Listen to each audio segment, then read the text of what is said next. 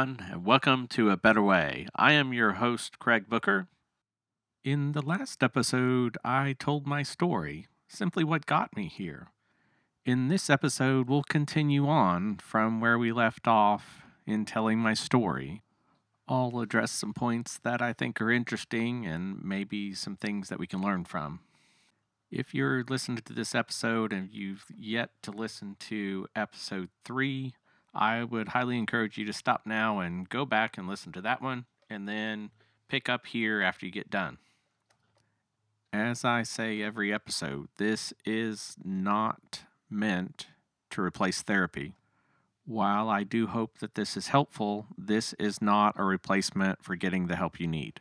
The information and suggestions shared are just that they're my experience they're meant for educational and informational purposes only. Now, if you recall listening to last week or last episode, I discussed some of my story leading up to key events that impact my overall fear story. I won't get too deep into what a fear story is, but to give you a simple definition, a fear story is the collective thoughts, experiences, events, circumstances, people, and environment contributing to an individual's lifelong understanding of fear. If you would like to read more about a fear story, if you go to craigbooker.com, type in the search fear story, it'll bring up an article explaining in detail what a fear story is. So here we go. We'll start with one of the key events that laid the foundation in my fear story. I just lost my job as a web developer. It was my first, what I call, real job. So I get the news that I'm losing my job that day uh, over email. Again, was my first experience with you know real full time employment, and so I was pretty naive in a lot of things that go on in corporate America, such as layoffs. I didn't know what to expect. Uh, I didn't know much about unemployment at all.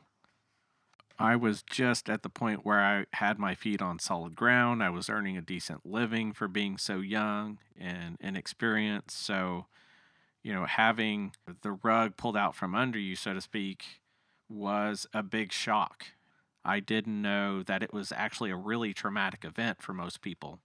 At that time, the idea of counseling didn't even register to me. I didn't know that I needed help or that you would even go get help after being laid off.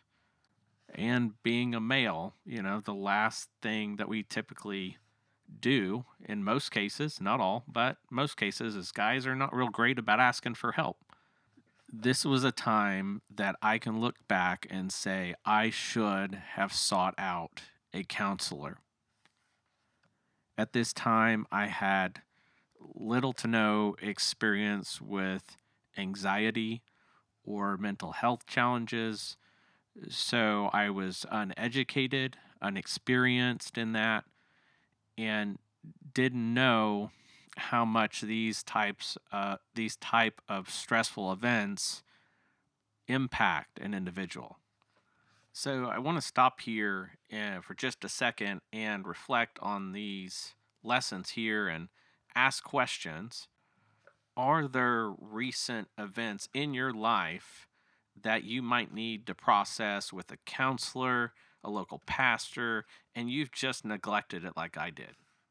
You know, there's no shame in this, whether you did so intentionally or unintentionally, neglected to get help for these. What I'm saying here is, I want to encourage you to get the help you need and not wait till you have layer upon layer upon layer built up of unprocessed trauma.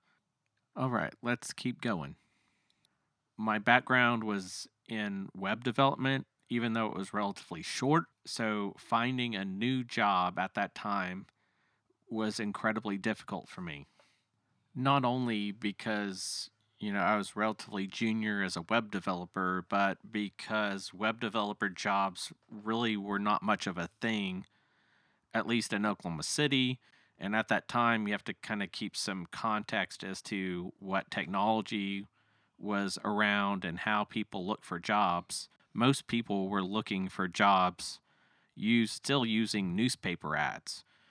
Online job tools were not quite what they are today, and so the process of looking for a new job was somewhat archaic when you look at how we, we search for a job today. And the next point I want to talk on is the impact of searching for a job that is rare in a bad economy, all while filing for unemployment every week and proving what searches that you've done and where you've applied for work. And it's even worse in a down economy because there's a lot less jobs and a lot more people looking for those jobs. And so the overall process just wears on you. As I was wrapping up my education, trying to finish my bachelor's degree, I was going through an internship where I was helping at an employment agency and seeing how this degree that I was trying to complete was so general that it was going to be difficult to lead to a job directly. I would soon have to start looking for another job yet again, uh, facing another job search, and the mental toll that that takes on your brain. And so, you know, I was dealing with a lot of layers of trauma and I had no idea that I should be seeking help to process this trauma. So, after my internship ends and I go looking for other jobs, if you recall, I describe a few opportunities that I went through, and I won't get into those, but then it leads me to, in my desperation, to take another position, which, and as I was going through it, looked like a great fit. I think if the job was actually what was described and offered to me, these events might have looked much different. Looking back at this time, I can see that I didn't have support put in place to help me get through this time of adjusting to this job. And I failed to express and try to negotiate my needs with my employer. All right, we'll stop here just a second again for some a time of reflection and questions here uh, to see what we can apply to our lives today. Maybe you are looking for a job yourself, or you're in a job that is frustrating you.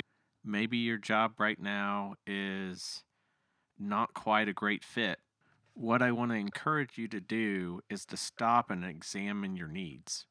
What would make your situation better? I mean, obviously, if you are out of work and you're looking for a job, you need a position.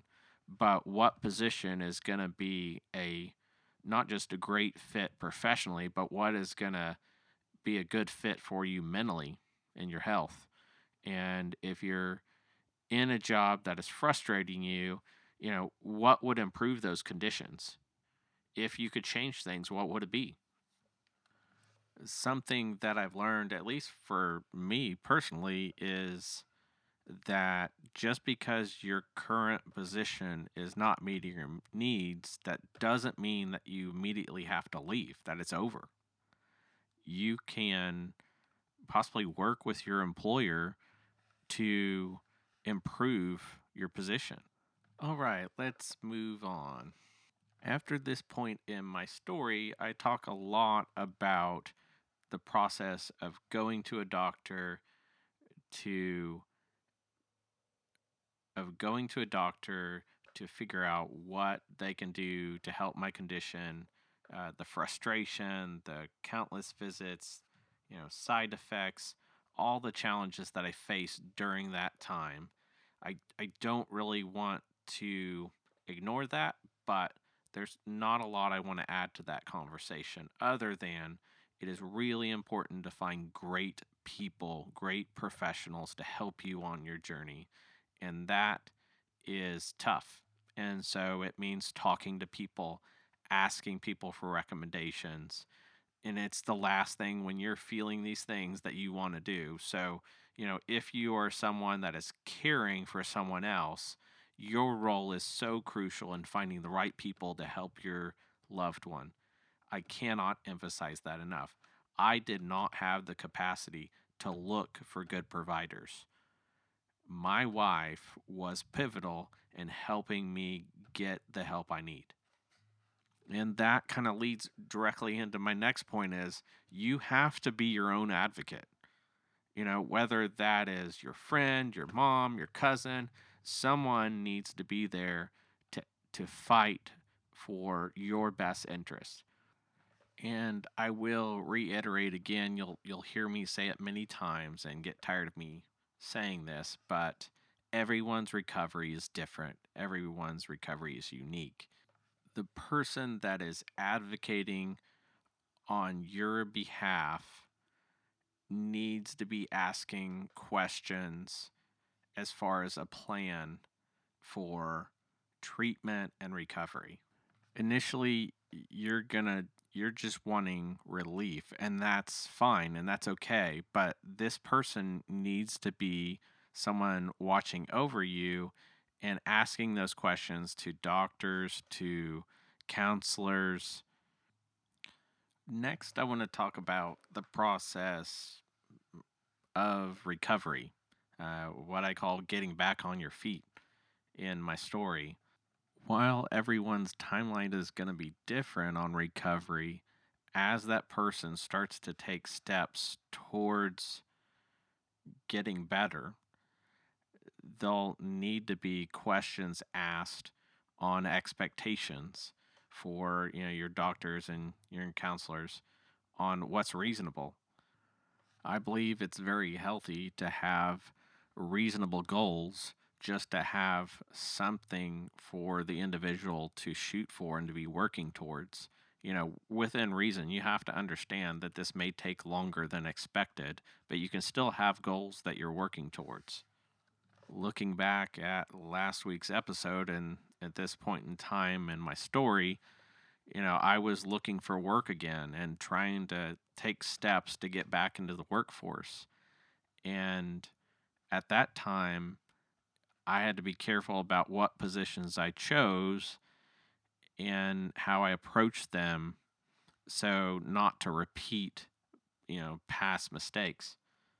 My time working at Apple Retail was such a gift to me because for the first time, as I say in my story, it was a time I didn't have to think about a job, looking for a job, whether I was going to lose this job. I was, for once, able just to enjoy going to work, coming home, and getting back on my feet. And this was absolutely fantastic for that whatever position or role or opportunity you take, it might not be the one that you want to be at long term, but this is a stepping stone in your recovery journey. That's going to be it for this episode. Again, thank you for listening. Thank you for uh, downloading this podcast. I hope that you will hit subscribe so that you'll get notified of future episodes if you would like to be kept up to date on things with this podcast or uh, things that I'm writing for my book, you can go to my website at craigbooker.com. Again, that's craigbooker.com.